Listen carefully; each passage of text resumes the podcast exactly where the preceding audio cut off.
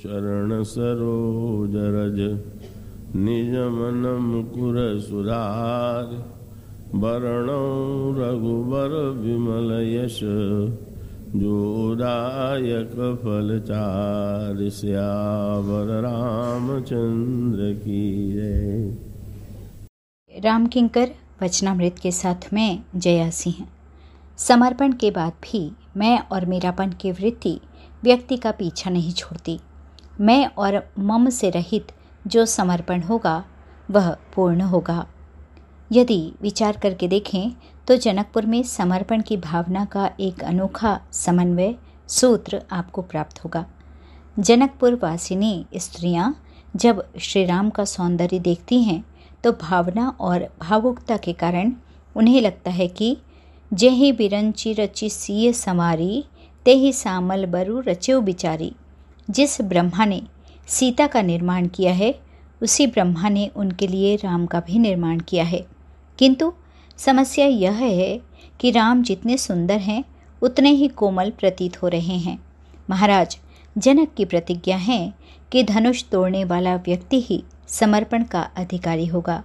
किंतु जब महाराज श्री जनक, श्री सीता जी को पा चुके हैं तो अब वे स्वयं निर्णय कर लें कि किसे समर्पण करना है अब इसकी क्या आवश्यकता है? प्रसंग आता है, जब राजर्षि जनक के सामने राम और लक्ष्मण आए, तब प्रारंभ में तो वे उन्हें एक टक देखने लगे और जब बाद में ध्यान आया तो उन्होंने महर्षि विश्वामित्र जी से पूछा कि, कहु नाथ सुंदर दो बालक मुनिकुल तिलक के नृप कुल पालक महाराज, ये दोनों बालक कौन हैं? विश्वामित्र जी ने कहा कि तुम बड़े बड़े मुनियों के प्रश्न का उत्तर देते हो। तुम ही बताओ कि तुम्हें क्या लगते हैं? उन्होंने कहा, महाराज, ब्रह्म जो निगम नेति कही गावा, उभय भेष दरी की सोई आवा। मुझे तो ऐसा लगता है कि ब्रह्म ही दो वेश बनाकर आ गया है। और विश्वामित्र जी ने भी हंसकर समर्थन करते हुए कहा, कह मुनि बिहसी कहे हो नृपनी का बचन तुम्हार न हो अली का। राजन, आपका वाक्य कहीं झूठा हो सकता है? अब प्रश्न यह है कि जब महाराज श्री जनक यह जान गए कि श्री राम साक्षात ब्रह्म हैं, ईश्वर हैं, और समर्पण तो ईश्वर के प्रति ही किया जाना चाहिए तो फिर उन्हें यह चाहिए था कि वे श्री सीता जी को उन्हें अर्पित कर दें, पर उन्होंने क्यों नहीं किया? जनकपुर वासिनी स्त्रियों ने तो यह भी कहा कि महाराज, श्री जनक को चाहिए कि वे इन्हें देखकर श्री सीता जी का अर्पण कर दें, क्योंकि वस्तुतः ये इतने सुकुमार हैं, इनसे तो धनुष टूटेगा नहीं, और अगर जनक अपनी प्रतिज्ञा पर दृढ़ रहे तो यह उचित नहीं होगा। इसलिए उचित तो यही होगा कि जौ सखी इन्हीं देख नर नाहू पन परिहरि हटी करही बिबाहू। इन्हें देखकर राजा अपनी प्रतिज्ञा का परित्याग कर दें। वैसे, प्रतिज्ञा का परित्याग तो व्यक्ति के लिए निंदा की बात है। यह तो सत्य से अलग हो जाना है। पर सखी के कहने का अर्थ था कि अगर वे प्रतिज्ञा पर दृढ़ रहते हैं तो अविवेकी हैं। सखी का शब्द भी यही है कि, सखी परंतु पनु, राउ न तजई, विधि बस हटी अभी ही भजई। यह प्रतिज्ञा नहीं है। यह तो जनक का हट है, अविवेक है। महाराज श्री इसकी व्याख्या करते हुए कहते हैं कि यद्यपि वे भावनामयी जनकपुर वासिनी स्त्रियाँ यह नहीं जानती कि श्री राम ईश्वर हैं, फिर कहती हैं कि राजा को हट छोड़ देना चाहिए। पर महाराज जनक अपनी प्रतिज्ञा पर दृढ़ रहे और दृढ़ रहने का सूत्र क्या है, इसको समझ लेना आवश्यक है।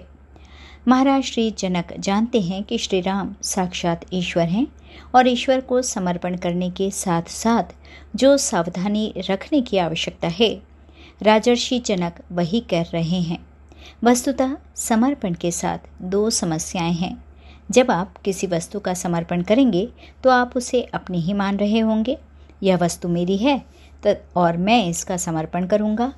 ऐसा मान कर समर्पण करेंगे और उसके पश्चात यह बात भी आएगी कि मैंने समर्पण किया। यह बहुत विचारणीय बात है कि अपनी वस्तु माने बिना हम समर्पण कैसे करेंगे और समर्पण करने के बाद मैंने समर्पण किया है, यह बात मन में कैसे नहीं आएगी?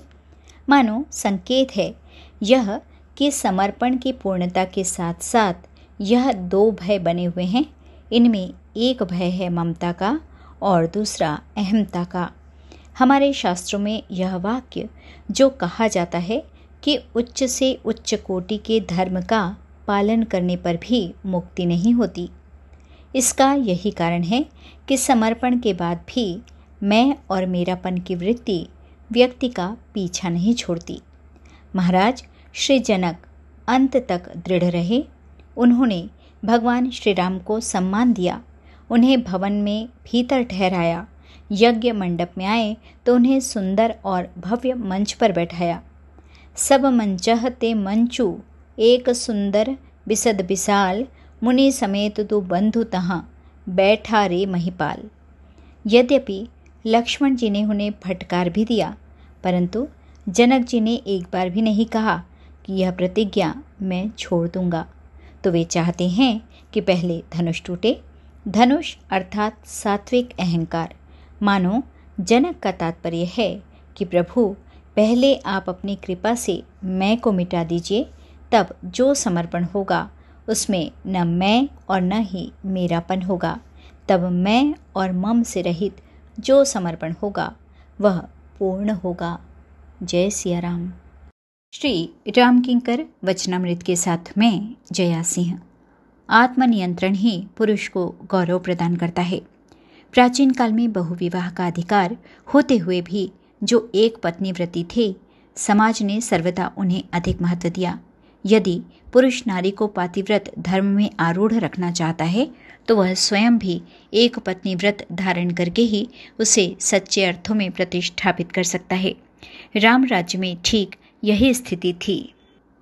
एक नारी व्रत रत सब झारी, ते मन बच क्रम पति हितकारी नारी की ममता भी तभी कल्याणकारी हो सकती है, जब वह कारागार का रूप न ग्रहण कर ले। ममता के भवन में व्यक्ति स्वयं को सुरक्षित और स्वतंत्र अनुभव करता है। किंतु कारागृह में सुरक्षा और भोजन का प्रबंध होते हुए भी कैदी वहाँ से भागने के लिए व्यग्र हो जाता है। ममता सिक्त नारी भी स्नेह और समर्पण के माध्यम से पुरुष को वशीभूत कर सकती है। किंतु जब वह संशयालु होकर प्रतिक्षण प्रहरी का सा व्यवहार करती है, तब पुरुष विद्रोही बन जाता है।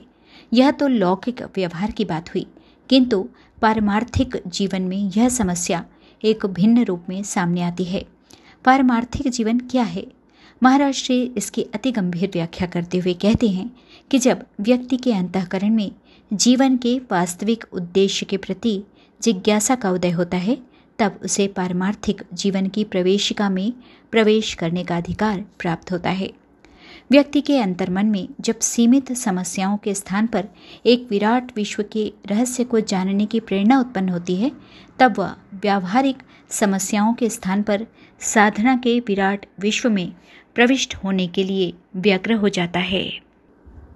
उस समय नारी पुनः एक समस्या के रूप में सामने आती है। नारी पुरुष को उस सृष्टि के प्रति उसके दायित्व का स्मरण कराना चाहती है, जिसका निर्माण दोनों ने मिलकर किया है। पर जिसमें मुख्य भाग नारी का ही है। ऐसी स्थिति में पुरुष अपनी समझ से चाहे जितने बड़े उद्देश्य की उपलब्धि के लिए बढ़ने वाला हो, साधारणतया नारी उसमें अवरोध उत्पन्न करना चाहती है। इसके लिए नारी अनेक रूपों में सामने आती है। उसमें भय और आकर्षण दोनों होते हैं। प्राचीन संत साहित्य में नारी विरोधी स्वर का मूल रहस्य यही है। संभव है नारी भी यदि इस दिशा में बढ़ना चाहे तो उसे पुरुष ही अवरोध प्रतीत हो। किंतु नारी अपनी सृष्टि के प्रति अधिक ममतामयी होने के कारण सृजन और संरक्षण में ही अधिक रुचि लेती है। जय सिया राम चरण सरोज रज, निज मन मुकुर सुधार वरणौ रघुवर विमल यश जोदायक फलचार श्यावर रामचंद्र की जय।